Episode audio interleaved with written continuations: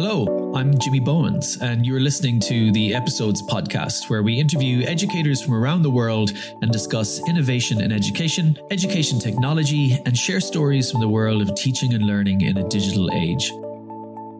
On today's show, I interview Amanda Bickerstaff, CEO of Pivot Professional Learning.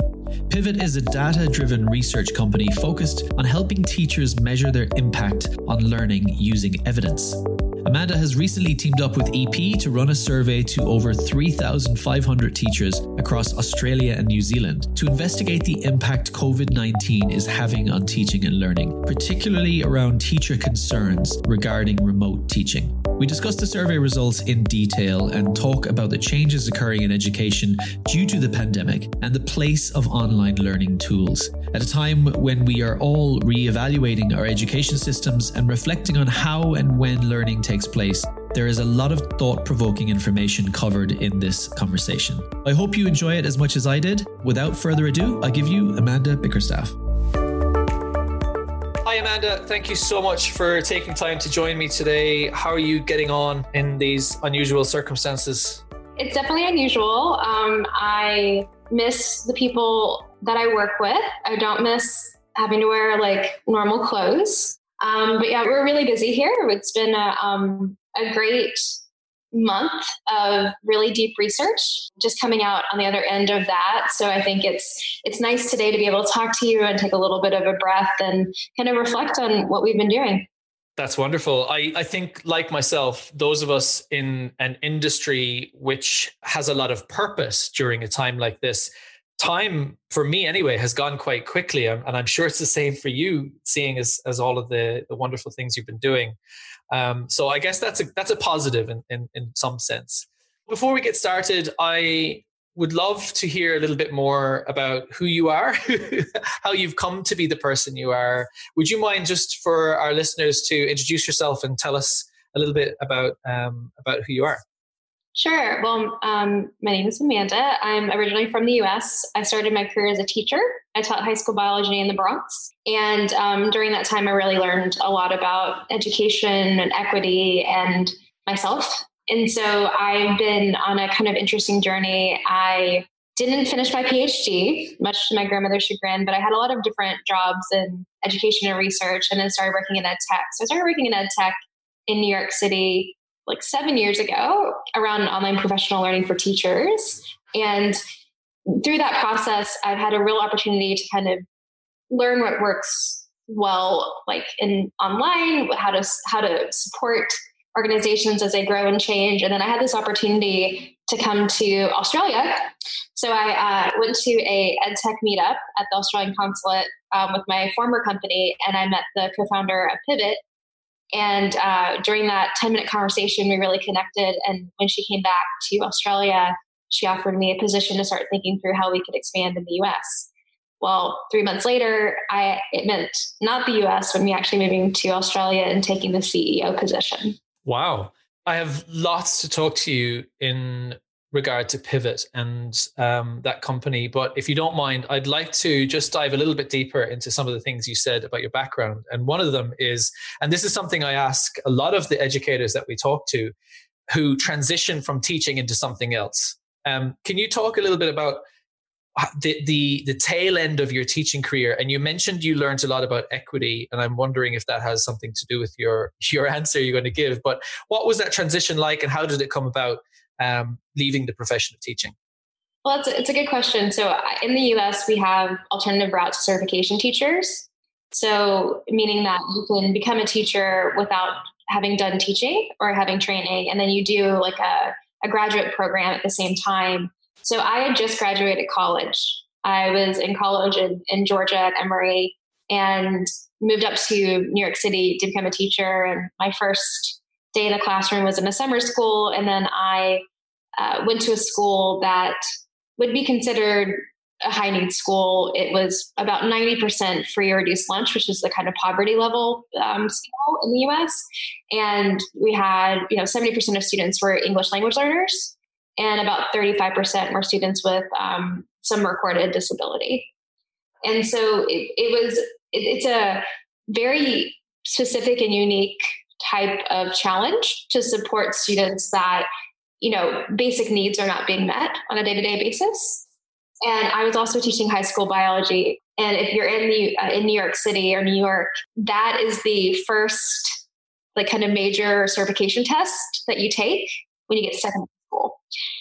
So it was, you know, it's it's kind of a, a unique challenge, right? I'm, I'm trying to impart, uh, you know, some pretty heavy stuff, right? Like biology's not easy easy to teach anywhere. Um, because, and so I, you know, I really struggled my first year to kind of find how to actually become a teacher and to get over and to, to connect with students and to to get to a place where learning happened. And I, I, I was, you know, not that successful, but luckily you keep trying, you build trust, you get better.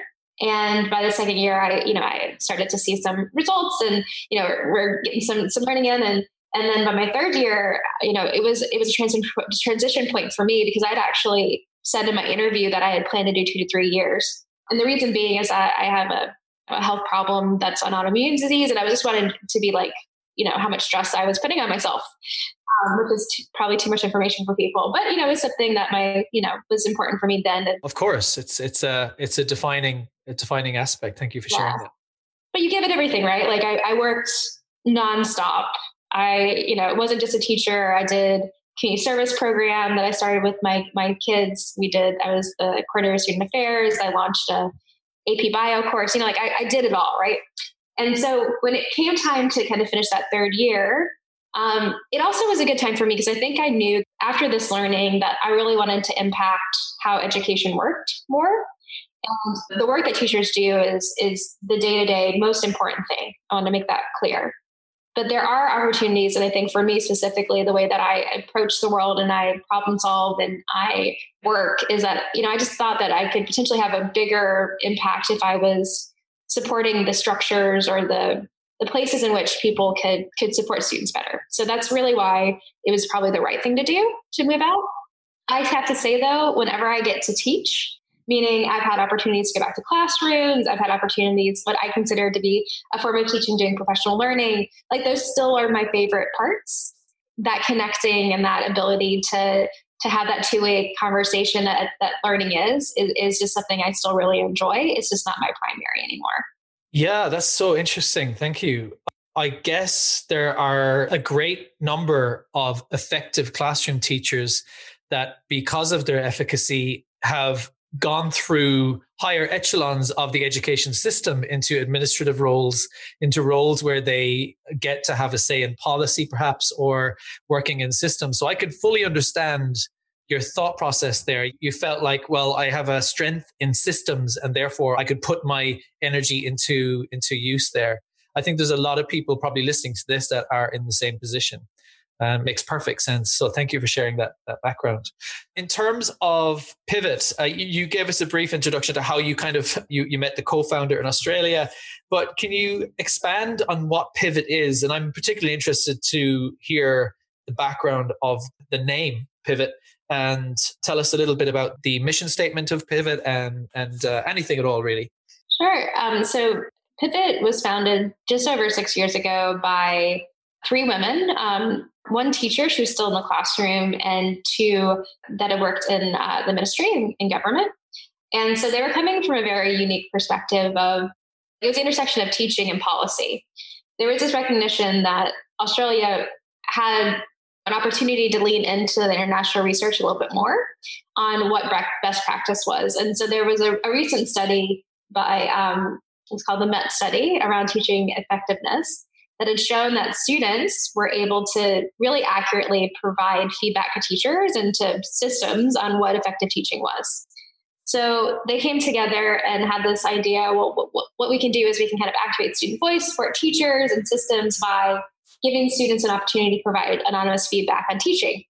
And so there are a lot of different ways to get feedback. And but the thing that is really unique about Pivot is that it's tied directly to teaching standards. It's meant to be really instructive to a teacher or school about how students are experiencing everything from assessment to engagement to the ability to connect.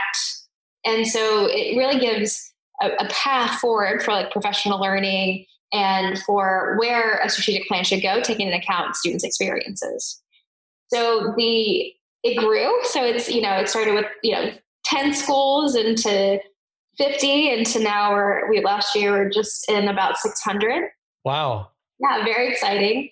And the idea of, of um, pivot, is like the name, which is funny because it's ruined that name, that word for me forever. Whenever I say it, I feel like, yeah. Um, and it's such a great word. Um, it is.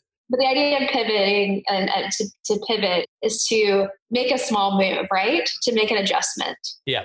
Based on some kind of stimuli, um, which is kind of probably too, too. I'm going back to my biology roots using stimuli. But um, the idea here is that we want to provide the evidence that allows schools and teachers and systems to, to make those adjustments based on evidence. And so it, it's interesting. We, we've done some research projects specifically around how you know student perception uh, data can actually inform practice for like communities of practice. You know, how do students perceive different types of math teachers based on all kinds of demographics? We've done that before, but this is the first time with this research project we just did where we've gone really big into looking at a, a big evidence base of, of what teachers are experiencing. But it kind of it's it's the same type of focus and of what we're doing which is this idea of providing evidence to lead to actionable results. Yeah I have to mention this because um, I think, as a as a former teacher myself, and for all the teachers listening, nothing terrifies teachers more than the thought of aggregated student feedback being used to judge their efficacy. And what I liked about what you said is that it's linked to and aligned to standards, teaching standards, and that's um, you know perfectly reasonable.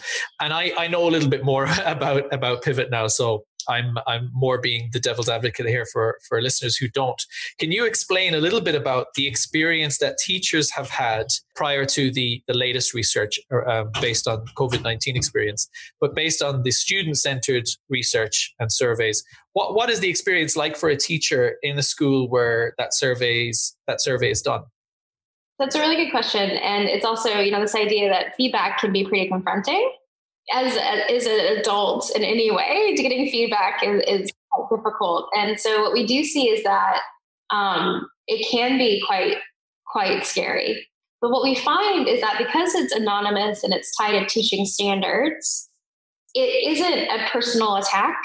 If anything, it's meant to give you a guide to what to do next. We use a strength based approach, which means we really focus on the top three um, questions or areas and we look at the top three areas of, of, of growth and then also show what's changed the most over time. No teacher can change everything in a moment. What we're looking to do is, is have students help direct where you put your energy in as a teacher. And so what we find is that usually the way we do this is that it starts as a trial and it's something that is um, you know done by a core group of teachers and leaders and they experience it and first of all, they find out one thing is that uh, students are a lot less negative than they assume. That they learn something new about themselves. About 75% of teachers learn something new about themselves. And then about two thirds actually make a change to their practice based on the feedback. Wow. So it's big, right? And and then what we find is then you go to the, the staff room and we suggest, first of all, it's never tied to accountability. It's only anonymous so that it's always meant to be formative. And if the only reason you would ever see someone's results is if they handed them to you physically or opened up their their their computer to show you. And we do see that that happens. About half of uh, people actually share their results. It, but then when you go to that staff room and you say, okay, this is what we did. These are my results. What I learned. What we find is that that opt-in process tends to be quite high. And we've had schools that have been working with us for four years, which is if you know you're at EP, that's a lifetime. Yeah, um, of course. A, a platform and like ours. So we always are striving to do to do better, and so we've worked to you know always listen to our clients and our, our teachers. We started to add features that are for that much more autonomous. So we have something called a pulse check where a teacher can go out and ask their own questions, but we also provide them a bank of questions that are well written and you know so that they can start from a base that they know what they're going to get um, we have lots of resources that are meant to be like three things you can do tomorrow, the places in which you can just kind of see what happens next. And we do that because we want this to be something that a teacher finds value in. And that hopefully what ends up happening is they see and they learn something and they go talk to their students. Because this is the underlying principle. Teachers and students use different language, they have different ways of understanding the world. That this is a great place to go back and say, hey, Jimmy, you know, I saw these results and I really like I found this really interesting. What did you mean by this? What does this look like in the classroom? How can we work on it together? And what we see is those conversations can have the most rich impact. And we've even heard and like that this is the best conversation I had all year. And those are the reasons why I think that we keep doing what we do. That's wonderful. And um I guess to sum to sum up and to quell some of the fears that we that that kind of uh, stemmed from that question I asked, as you said, there's a principle here at play, and that is it's it's for the benefit of the students overall. And educators, I think, would all agree on that as the foundational principle that we work on is to um, improve outcomes for students. I love also the, the last part where you talked about how it creates opportunities for meaningful communication because there's a lot of inherent value in that of itself in terms of practicing meaningful communication based on data with students so that they can see how systems can change how uh, behavior can change through clear communication using data. And i think that's that's something that is a big part of the potential paradigm shift we're going to talk about uh, in a few minutes. Let's move on to the most recent survey which as you alluded to shifted to, to the teachers a little bit more um, obviously, we're in extraordinary circumstances. This is, and I love the quote in the white paper where a teacher said, It is a giant experiment. Um, I think that's a great way to look at it. It's a good analogy. And if we we think about it that way, we might start to look for the positive opportunities as well as you know seeing the obvious negatives. But um, can you talk a little bit how this sur- the most recent survey on COVID nineteen um, and distance learning, how it was devised, and what the what the purpose was, and then we'll we'll get into a little, some of the findings, if you don't mind. So it was it's pretty interesting. So we've been partnering with EP over the last couple months, specifically around thinking about how our you know how student feedback and perception data can actually inform professional learning because i know that ep is really focused on starting to think through how to support teachers as well yeah we, we've had a really great time. We've, we've been able to, to meet with Alex, your CEO, and James, your head of content product, a couple times. And we had this conversation about with COVID 19 happening and, and you all providing your services for free back in early March to schools not in this region that had already moved. We said, well, why don't we just partner around providing some resources we created. We created about 20 resources that are just like one pagers about like creating connections with students, you know, remote learning, even remote like practices of collaboration between teachers. Yeah. And then also we had our pulse check, which I just mentioned. So we, what we did is we offered that together and it's been really great. We, we were able to provide free access to a, a good chunk of, of people that came through EP. And so we just started, you know, keeping that conversation going. And your CEO, Alex, called and said, you know, we had this opportunity to get some feedback on how our platform's being used. And we'd love to like look at how what technologies are being used and how they're graded. And we had that conversation. And I'm a former academic researcher. And I don't think you can throw that to someone that used to do research without them sitting down for four hours to create something. And so what I did is I sat down on a Sunday and uh, just at the beginning of April, which seems forever ago, and I created this survey that was significantly more robust, but really had that technology as, as a primary focus. And worked with my team, and we went back and forth. And we're like, we know if we're going to do this, why don't we do it? And so we created this monster, and we'll call it a monster. So anyone that did it out there, thank you so much for completing it. Everyone completed between 24 and 36 items. And I think that, to be honest, I think your EP people were like, is anybody going to do this? And I think in my mind, I was like, you know, is anybody gonna have time? And what we did is we launched it on the Thursday before Good Friday. And it was kind of a crazy day. And I was at I was at an office social distancing promise. And I walked back to my apartment and we had launched it. And by the time I got back to my apartment, about 35 minutes later, we had 750 responses. That's incredible. Yeah. I mean, it was, it was overwhelming. And it was such an indication of teachers wanting to provide feedback almost almost everyone completed it which was really great so we had 85% completing the full survey And we ended up with, we closed it to be able to start the analysis because of how important of time it was, but we closed it in less than four days. We could have probably gotten more feedback, but we wanted to kind of have this be a snapshot. It was fascinating. I have to be honest, I read every single qualitative comment, and there are over a thousand. Oh, wow. Yes, because I, I don't know what that says about me, but it really was something where this is the first time that I've seen within an Australian context of kind of doing this type of original research.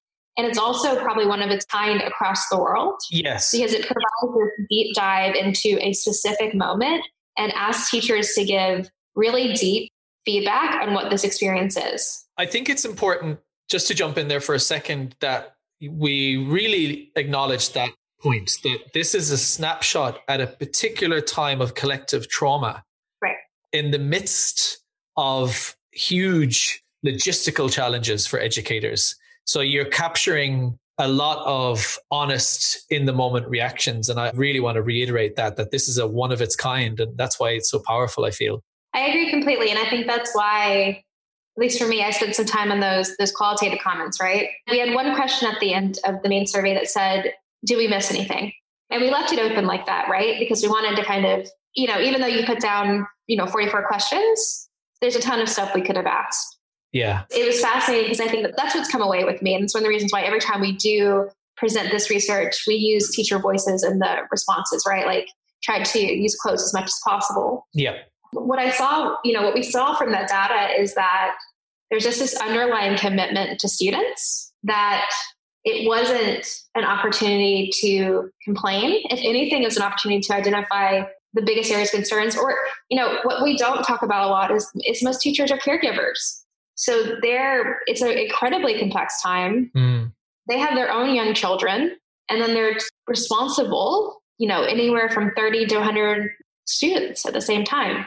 Yeah, there's an aspect of teaching that it almost feels taboo to say it, but I think this period allows it. And that is that teachers are community parents. We have a responsibility for everybody's children. Well, yeah, I think it's it, it's an interesting way to look at teaching, right? Because your kids are with their teachers sometimes more than they're with you. They are learning the social aspects of community building and they're building relationships and all of these things are, are, are really important. And what we saw in this in the data is just how school is more than just learning and outcomes, yeah. which is something that's easy to talk about. You know, we have the PISA results come out or talk about NAPLAN or ATAR, you know, like these things happen and they're important. Don't like learning outcomes are incredibly important. What we have to also take into account is that there is a social aspect of schooling that is incredibly important. It's underlying and it's implicit. Mm-hmm. And to move students to distance education in a full sweep at the same time with little preparation is going to cause that disruption that's going to be very real. We've made sure to talk to distance educators that, that do this really well. They talk to students all the time. They use they use a lot less technology than we've been talking about, and they're able to create a lot of connection. But that number is staggeringly small, and the class sizes are smaller, and it's a deliberate way to, to connect, right? Yeah. And what we've done is that with this shift, there there's no way to replicate right now. And I'm talking to an ed tech platform, but there's no way to replicate right now the classroom online. Yeah. It clearly indicates, I mean, I say clearly, I, I feel quite confident in using that word, that the social emotional link to progress proficiency and academic performance is very strong. And this experience is evidence of that that when we when we take the humanity out of teaching and learning or we reduce it it has a great effect on uh, efficacy. And I, I, love that you you had that question open like what do you miss? I think that's uh, that's a very telling part of this research is giving giving people an opportunity to express themselves a little bit more freely and perhaps separate from data and separate from more measurable aspects of teaching and learning it will give us greater insight and greater evidence to kind of pursue avenues that are less tangible so thanks for including that in in the research so can we if you don't mind and hopefully if you have time to go through some of the some of the findings that you are, are, willing to kind of elaborate on a little bit and that you found really insightful and powerful for, for looking ahead? Yeah, definitely. I mean, so the, kind of top line highlights are that one of the most divisive questions on the survey was do you think online teaching is as effective as the physical classroom and you don't often see a question that it has you know a neutral that everyone's on one side or the other and what that's yeah. what we saw we had less than 10% of people in a neutral position it was pretty evenly split with a slightly higher per, like higher percentage of people believing that they were confident that online teaching could be as effective. And we're not talking about more effective, we're saying as effective. So that's number one. I think there's a real question and this goes to equity this goes to different types of schools this goes to different types of teachers that online learning is is is an effective replacement because in this case it is a replacement for most students it's not a what we've seen it before which is a um, enhancement or a, you know, a specific case if that makes sense yes um, it does the second thing that we saw is that 80% of teachers believe that students will need extra instructional support when they go back to the classroom. And this is pretty, pretty even across all respondents of types. And what this means to us is that there is this recognition that this is disrupted learning in a meaningful way for most students. Can I ask if there was uh, more information that would help us elaborate on the term instructional support?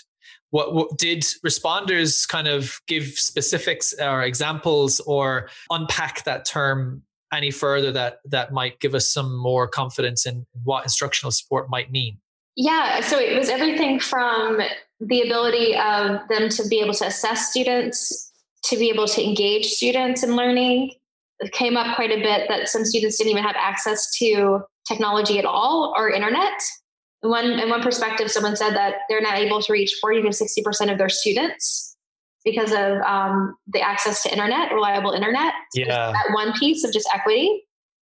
Students that were younger, primary students, their ability to to replicate the physical classroom is very difficult. Having a primary classroom means lots of different types of learning and lots of very directed, supported learning. And that's not really happening in a lot of schools. Um, there will be uh, issues around uh, older students kind of not engaging or maybe you know kind of phoning it in or online assessments being easy to gain um, that this is there's like all kinds of different like i would say that instructional support means that i don't think there's one answer to what's been what's happened but there are like 19 different contributing ways that learning has been disrupted. And wow. It, so it's really interesting, but it makes sense though, right? Of course. There, but I want to say that there are there are pockets, right, of people that are innovating. That students are doing so well with self direction that they are thriving, um, and so we can't discount that. But I think that that is not the the case of of disruption is quite large and it is multitudinous. The term self-direction, I think, is is really important here, and if I can use that as a segue, because in some of the um, you had some amazing webcasts um, recently where you had really influential educators come in and talk about this these results and talk about the research and the findings and give their opinions and experiences. And that was a term I heard uh, mentioned a few times from representatives, principal representatives, and from classroom teachers and from your student expert was the need for more support to be self-directed. Right. And that the this is something where suddenly, and going back to that analogy of the experiment, suddenly we needed students to be self directed. uh, Immediately, overnight. Like self regulation is the name of the game right now. And it, it's fascinating. As someone that's been in ed tech in some way, shape, or form for the last 15 years, I do think that we're, we've never really gotten a handle on that. For someone to be really good online, they need to be able to to regulate their works, direct it, to, to have staying power. Like even all the Zooms, right? Like we have to be willing to like, okay, we're gonna open it again. We're gonna have these conversations. I'm gonna keep keep moving ahead. Like it, it is, it's something that's happening across from adults to kids. But then when we look at what we've created to, to support online learning, it still requires a kid to get online, remember a password or have it saved, know what to do next, do it, and then move to that next thing. And that is an incredible difference in a classroom where kids literally sit in the same place. I mean, when I taught, I moved, not the students, right? It's a very, very big difference that is not really it was it's not supported by what we've been how we teach students and it's not supported how we've created ed tech i would love to explore this idea more because in, in terms of how analogous it is to the amount of people that have also had to become proficient at working from home as well. I mean it's it's it's a similar situation. We if you are a person in an uh, a career where you haven't had to get up and go through your tasks at home with a certain amount of independence and self direction, then you will have experienced a similar thing that students are experiencing. And these are soft skills and they're higher cognitive skills in some sense as well, where we we we definitely can see now that there's there's needs beyond what we offer in our curricula to make sure that the, the self direction is is there for when we need it. Absolutely. And it's fascinating though, because if you look at, you can look at it from two points of view, right?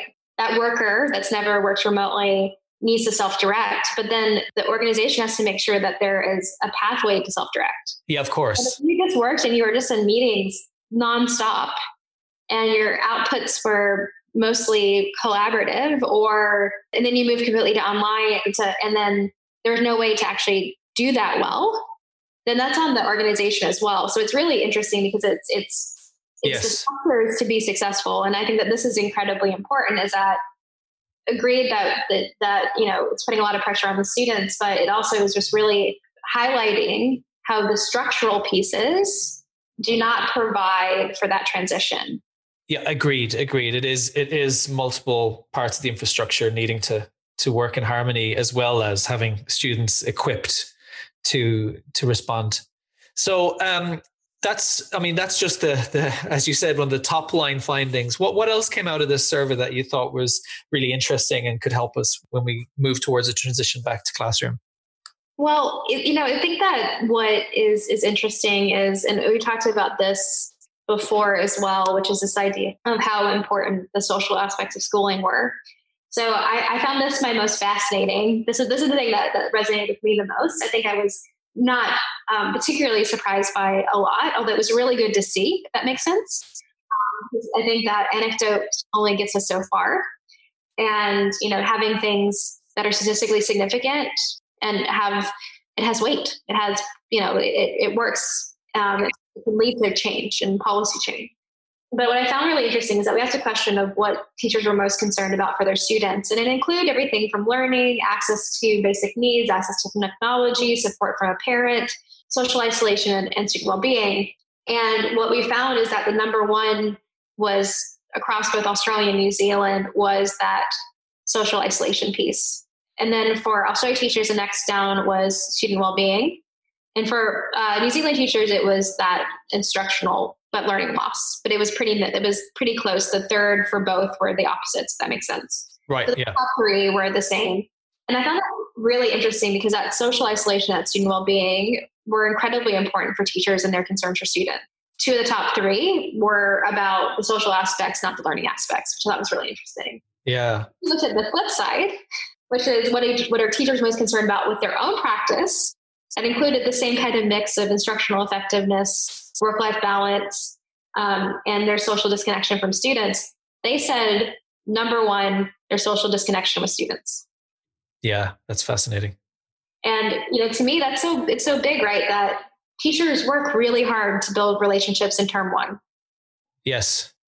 And it's almost not enough time. Like in some cases, this was disrupted in the middle of term one, right? And I think that that those relationships, like you work really hard on them, and they really matter. They're the reasons why you get up and you're, if you're a primary teacher, you know, sometimes you you might be blowing noses or you know, like yeah. it could be crazy. You you do, you know you have all the things that you do as a teacher, all the work that you put in, but it's for those those connections and that those kids that you impact positively, right? And so that is a really big concern for for teachers that that has been disrupted in a meaningful way.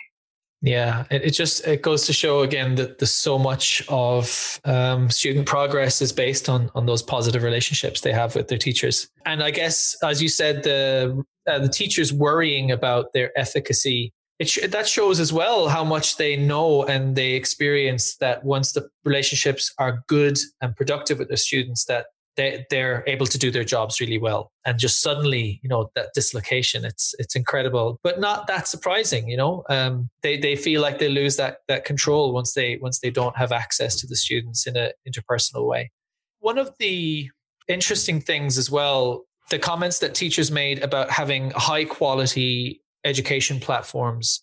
What did you take high quality to mean by what you read in their responses? Well, yeah, so we, we asked teachers what was most important for quality online education or most critical. We use the term critical. Number one was a high quality technology platform, and then the next were resources for remote teaching.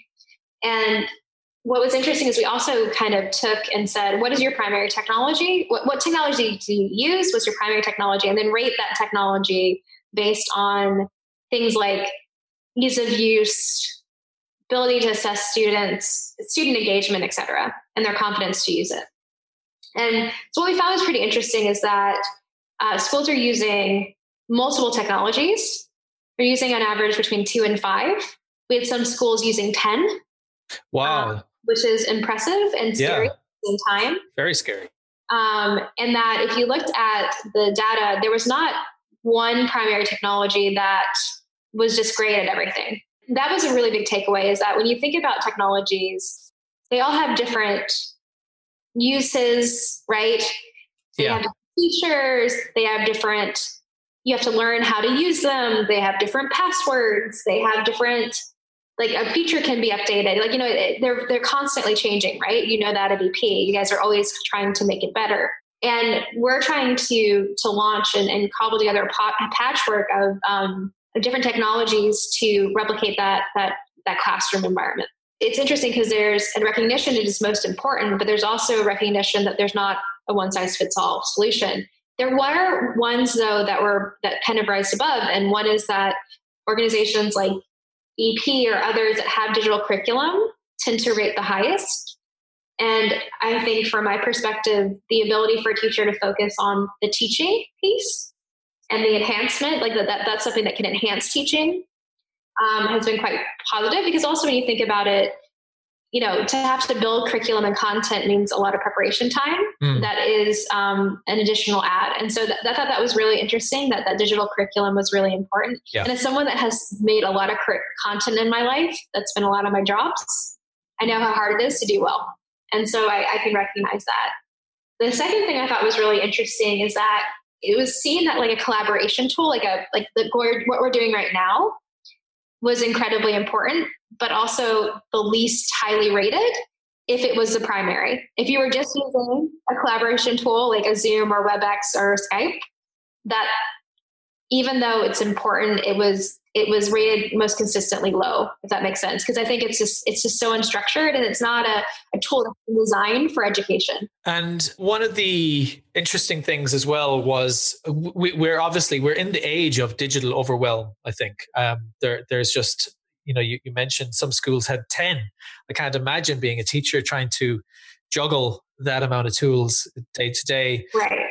You know, what were some of the, the, the comments that were made around the differences between them? You mentioned content being important, and you thought that was, you know, you, that's a, a really positive. But when we when we think about LMS you know SCT, VLE, and VLEC, which was a new one for me when I looked at the. Would you would you mind just for the benefit of our listeners explaining some of the major differences and expand what you just said there? Yeah, definitely. Well, what's interesting is that some of the deeper meta analysis that we did was to take the different technologies because there are about 140 that were identified and over 100 were used as primary. So that's really interesting. New Zealand like the majority of their um, t- like primary technology is what we would call a virtual learning environment, a VLE. That's going to be what I would say content agnostic, meaning that it's whatever content you have. In Australia, it's much more fragmented. There are about six in the top 65%. So it's very wide. We set it into four groups a student management system slash content management system. So something like a Compass, if you're in Australia, a collaboration tool like something like Skype, WebEx, or Zoom, a virtual learning environment like Google Classroom or Microsoft Teams, and then a virtual learning, learning environment with content like an Education Perfect, a Stile, or others. And so what we found is that the difference between those is that a student management system or content management system is going to be one in which it has mostly asynchronous tools and it does not have content. It's usually a communication tool, it's a, a way to keep track of things, right? Yes. Students are yeah. The collaboration tool is a way to, to do what we're doing right now. The virtual learning environments are going to include both asynchronous and synchronous types of communication. And they have many more kind of tools for replicating a classroom environment. Teams has ways to collaborate, so does Google Classroom, et cetera. And then a, a virtual learning environment with content is going to be like it has that asynchronous and synchronous, but it also has that digital content. Right. Like you can do a math exercise, right? That's already built for you, a lesson. And that's how we separated them. And then what we did is we looked into each one of those and to see how they kind of rated across those those pieces. And what's funny is that, you know, you said you've never seen the VLEC. The strength of the literature on this, if for my academic nerds out there, like the strength of like the research is is pretty pretty low. There's no commonalities around naming or how these systems are researched. We used to call them, we used to call a lot of them learning management systems, like a Blackboard yeah. was a learning management system, right? But now they don't want to be a learning management system. yeah. It's it's changed so much that we kind of had to do a little bit of a you know something new because it, it, it's kind of an indication of how important this type of research is because yes. we're not really looking at the efficacy. We're not really looking at how things are being used. And we never had the opportunity because even schools that are at distance education like i said they actually use less technology not more. Yep. You kind of um, ran with what my follow up to this was already, and that is the importance of defining the purpose of each tool and knowing the differences. I think that's it, it feels as if a lot of educational technology has been around for a long time, yet it still feels like it's an unexplored aspect of our education systems in general. And one of the things I wanted to ask you, and please feel free to be to give your personal opinion on this, but because a lot of these tools and resources are being developed by the private sector, which means they can be accelerated and they can be funded and they you get a lot of innovation that way. However, what would you suggest we should start to consider as a set of values by which these educational tools and technologies are being offered? How can we hold uh, each other accountable? How can we be sure that educational technology is providing high quality education and educational support? I think that's a great, great question. And it's something that's really top of mind. And one of the recommendations that we put is that there needs to be a collaborative approach. There's not a one size fits all technology. And we need to do work as ed tech to make sure that we're building things that A, work together. And if it really, if it's shown that it takes a virtual learning environment, it takes content and it takes collaboration, then we need to kind of make sure that we're able to do that, right? Like that there are ways to work together that are not prohibitively difficult yeah. for systems, schools, and and, and teachers. Mm-hmm. That's one. And I think that's an opportunity for us to come together. Like, you know, you don't have to, we don't have to have the one size fits all because it's like a class, like school is 100 rooms, right, of different purposes there and, and, and different constructions and different uses is that I don't know if there's any need to create the one size fits all because I, I think the contexts are so different. Probably is best to really focus on the things you do really well. Yeah. And to get really good at those because there's a lot of improvement that can happen across, I think, almost all technologies. Present company, myself as well, right? Yeah, of course. Uh, Our, the work that we do. The, the second thing is I think that it should be something where the educators are foremost in the conversation I think that there are a lot of ed tech companies that, really maybe are more tech companies that don't take account the teacher experience as much as they maybe should at the student experience. How just to that's a really, really, really good statement. What would you prefer educational technology companies or educational technology providers, whatever way you want to describe them? How how should they be labeled, do you think? If if not tech companies, do you think it should be more educational providers or educational technology providers, or how how would you prefer that they're described and defined? it's, it's, it's interesting. It's probably the most controversial thing I could say, right? Well, I think, you know, on, on the back of what we're talking about, this current situation has um, provided huge opportunities. And so it's it's probably a very important point to ensure that we are looking at the companies that are providing educational tools and support to teachers and students and ensuring that they see themselves in the right, right. light. Uh, what I'd say is for EdTech, what, I, what I'd like to see is education companies that work with technology. And the, re- the reason why I say that is that, and this is something that I said in one of the webinars last week, is that technology companies have been doing amazing things. Yeah. In advertising, in finances, in you know, kind of the the bigger the bigger money makers, right? We use machine learning. You know, we, we we work really hard to disrupt, right? Uber. And I think what's what's happening and, and is that in a lot of cases we have technology companies that are doing education that maybe don't have as much knowledge about how schools work what teachers need, what students need to be able to really get in and, and, and make massive change. And so I think that's one. And then I think that we have on the other end, we have education companies that don't have the technical proficiency, do the big things, right? To make the big leaps, to to, to do the things that are that are radical, right? Not that that's always necessary, but I do think that it, you know to create change, you have to have those big moments help, right? Yes.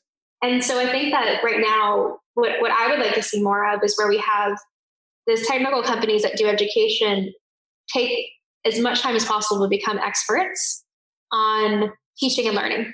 That they're talking to teachers all the time, they're talking to students all the time, they're talking to school leaders all the time, that they're in they're in classrooms, that they are making that their primary, they're taking this opportunity to to learn as much as possible and to make something better. And then I would love to see on the other end that those that are educators that have great ideas have a more opportunity to, to, to make those uh, impactful by finding the right partners or, or getting the right support to do the technologically intense things, right? We get kind of on the, a little line, like when you look at the way that tech companies are capitalized, the way they're funded, you don't have a tech co-founder, it's really hard to get funding. And you have a lot of educators that don't have tech backgrounds. Yeah. And it can be very hard to find a co-founder and very hard to find someone that that has the same kind of interest. And it, it's something that's a big question, but I do think that there's an opportunity here for people to come together and see this as a time for innovation because I think that distance education is never going to be an opportunity where we can't think about it. Like it can't be a nice to have, like an online learning platform or the ability to shift quickly. Like we're never going to be able to say, oh no, we didn't know. It's always going to have to be something that is prepared for. And that means we have to do a lot better by our schools and our teachers to provide something that works. Amanda, that was an incredible answer. Thank you. And I, I, I know that it is a, it was a very loaded question. Hopefully, you don't get me any trouble. But no, no, I I really appreciate the transparency in that answer, and I think you know we we have a duty to talk openly about the responsibilities of anybody, companies or otherwise, who are making claims about educational value and outcomes and provision. And I, I'm confident in in the ones that I know of, and of course uh, the ones that I've experienced. That I think most have the right intent. And I just think it's a great time now for, as you said, collaboration where tech companies can become more educational companies and educational companies can become more tech companies. And we get the best of both worlds working in harmony with what teachers and students need. Yeah, it's an, an opportunity. Yeah, exactly. It's an opportunity, and it's a discussion that you know we, we probably won't resolve right here, but it's it's important to to keep it going Absolutely. and to make sure it's lively and, and open and and, uh, and honest. Thank you so much for that. I, I'm very conscious of your time, but I have a couple more questions. I hope you don't mind. No worries. So, what are your conclusions about the state of education right now? I mean, we've talked about the research and we didn't get into all of it. And by the way, we will have links in the show notes for listeners so they can go out and look at, uh, at that in detail. But in general, through this experience, how do we move forward and, and transition back into the classrooms not just around support and tools, but also looking at the potential paradigm shift that might have to happen with education? It's a really fascinating question because it, it is something where, you know, we got some questions in the webinar. Are we going to have to take some of these things back to the classroom with us? Is teaching going to change? Is it necessary to keep up these kind of online learning aspects, right? And we also see in some cases, like some schools that had already shifted to online learning and teams and collaboration, that this has been a very easy transition. And so it is a question as to what can come back with us, what innovations or what supports actually are beneficial to the most students possible. And I mean that in my mind, the things that come back have to to help the most students, right? Yeah. And and also provide in other cases, because it has to be equities, it helps the most students, but also provides more support to some. that makes sense. It's kind of yes. It's kind of a sounds like two opposite things, but I think they kind of play together, right? You want to you want to hit the bell curve, but then you also want to find equitable approaches and strategies. Yeah. And so in this case, I think that there is a question as to how to integrate technology effectively to support students in the day to day without creating a real difficult situation for teachers, parents, and students, if that makes sense. Yeah. Yeah. So is there a way to do that without doubling preparation time? Is there a way to do that without creating an, an enormous administrative burden? And I think that that is a real question for us right now. And I think that's a place that ed tech should kind of stand up, right? Like there are there places for us to ease some of those issues. Um, if there are single features that are really, really useful, is that something that we can pull apart, right? Yeah. Are there ways in which two organizations can work together to do some of the magic on the back end to create a seamless integration for a school where it feels like the same thing, even though it is different? That to me is a really important piece. So there's lots, lots to go away and think about. And, and I like this solution based approach that the edtech industry can take here. So I will wrap up with a few short questions. Please don't feel any pressure in answering these. Just we ask all our guests a few things just to, to celebrate their own uniqueness, their own unique lives, and, and maybe share some of their wisdom. Don't feel any pressure if you if you can't answer anything. That's fine. Uh, are you ready to go? Just a few quick ones. Okay, let's, let's do it. Okay, so are there any books or resources you feel would benefit teachers as they navigate these uncertain times? What I would say is that go to the people you trust. Um, so if you have a really trusted blogger or organization or thought leader, I would go to them right now. I would try to limit probably anything too new because everything we have going on. I, you know, I like really practical things.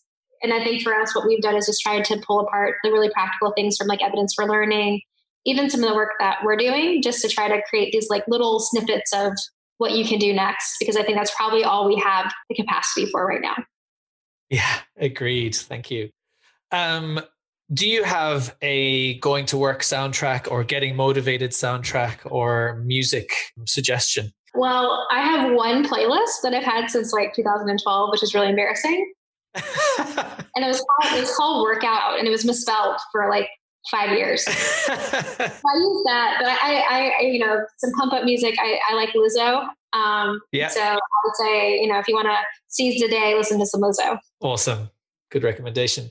If um, this is a, this sounds like a huge question, but please, it can be a small answer. That's no problem. But if you could introduce one new policy to apply to all schools, I guess in the context of, of what we're going through right now, what would it be and why? Um, I think the policy would be that's a really hard one. I'm gonna I'm gonna punt and I'm gonna have two because I think one is just underlying. I think access to, to reliable technology, if we're going to be going to this again, is incredibly important.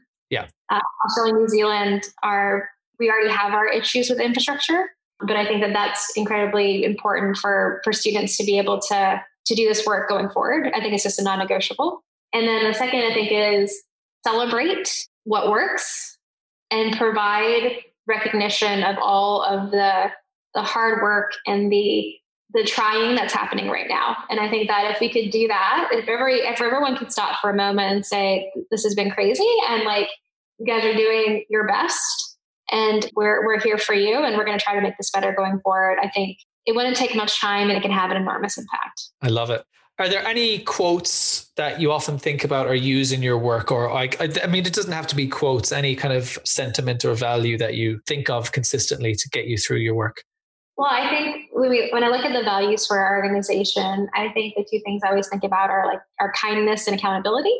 And so the idea of kindness to yourself and others, and the idea of accountability to yourself and others.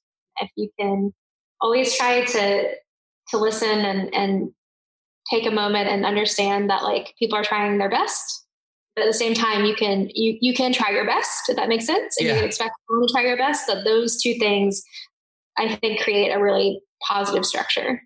Oh wonderful. Uh, yeah i think we all need to think about that. That's really good advice. Is there any any particular part of your day or activity in your day that you rely on just to keep your energy levels up and your optimism up and your motivation going? I'll say two things. One, I've been doing a weekly walk with one of our co-founders, Leo, who's also my partner and uh, I won't say crime, but partner in the business. Yeah. And we spend we do we do two laps of the botanical garden every Sunday, and I think that's beautiful. Um, the second is baking. I think everyone like we're gonna have the biggest bake off when my team gets back together. It's kind of like baking has been like the national catharsis, maybe the international oh, catharsis. You know, there uh, honestly, I've been so inspired by a couple of things. Like the amount of baking going on internationally is incredible. Also, the amount of people who are singing and sharing music is incredible. Oh, And then there's then there's a whole plethora of other of other creative talents that people have suddenly decided now is the time to get on the stage and express themselves. And that has been a huge positive to all of this. Yeah, it's it's it's really good to see that we're finding these ways to to connect, right? And it, but it also shows us like we just got we, we, we want to figure out ways better because we talked. I think you've talked about like the connected generation, right? Everyone has their phones. Yeah. But then if you, you take it out of their phone, everyone is lost. I know. Yeah it's like I was really good when it was texting, right? Like I was really good when it was like a FaceTime or I'm taking an Instagram. But now that I have to use like a laptop and multiple platforms and you know, I have to see myself on Zoom, you know, like it's just it's insane how we thought we were really digitally more capable and then you're like okay now it's it's it's not physical and it's not a it's not a smartphone and everyone's yeah. like oh no yeah it's incredible um Thank you so much, Amanda. You've been a joy to talk to. I really appreciate the insight that you have brought to this discussion, not just based on the research that you've done, which I think is so valuable. And I and I'm personally so grateful. I know that a lot of the educators who will receive and look at that research and, and use it as inspiration will be incredibly grateful as well. So thank you on behalf of them and on behalf of myself, and also on behalf of um, EP. You know, it's it's awesome to have pivot as as a partner in what we do. And based on what you said about moving forward in education technology collaboration is so important. Like together we can achieve a lot more than being alone in, in our endeavors. Is there any any uh, particular place you would like people to contact you or get in touch? I know how busy you are so i don't want to open any floodgates or anything yeah. but if you would invite any questions or inquiries how might people best uh, it, I mean, what I would say is always connect with me on LinkedIn. I'm just Amanda Bickerstaff. Um, we can connect there. Love to know who you are a little bit. So that's a great way to do that.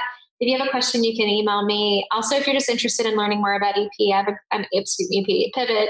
I have a great team, so you can you can reach out and I can get you to the right place. Um, you know, we we want to take time for for teachers and so and school leaders. So always happy to have that conversation. And I hope that I was, uh, you know, that it wasn't too long winded or took you in too many places. Uh, it was great to talk to you and exciting to to be able to share these perspectives. Yeah, yeah, likewise. And and maybe, hopefully, we, we can do it again sometime. There's there's so much more we could talk about, I'm sure. I, I feel like we should probably also just one day we'll get a coffee yeah, and yeah. Uh, and chat about education and, and the world. Yeah, for sure. Thank you for listening. If you haven't already, hit that subscribe button on your podcast service of choice. And of course, your ratings and reviews are hugely appreciated. Also, consider joining our LinkedIn group, Teaching and Learning in a Digital Age. We post regular articles and podcast updates on there and would love to interact with you. Thanks to Paula Prouse, our amazing producer, and Yasmin Nowak for her wonderful editing. Until next time, stay happy and keep learning.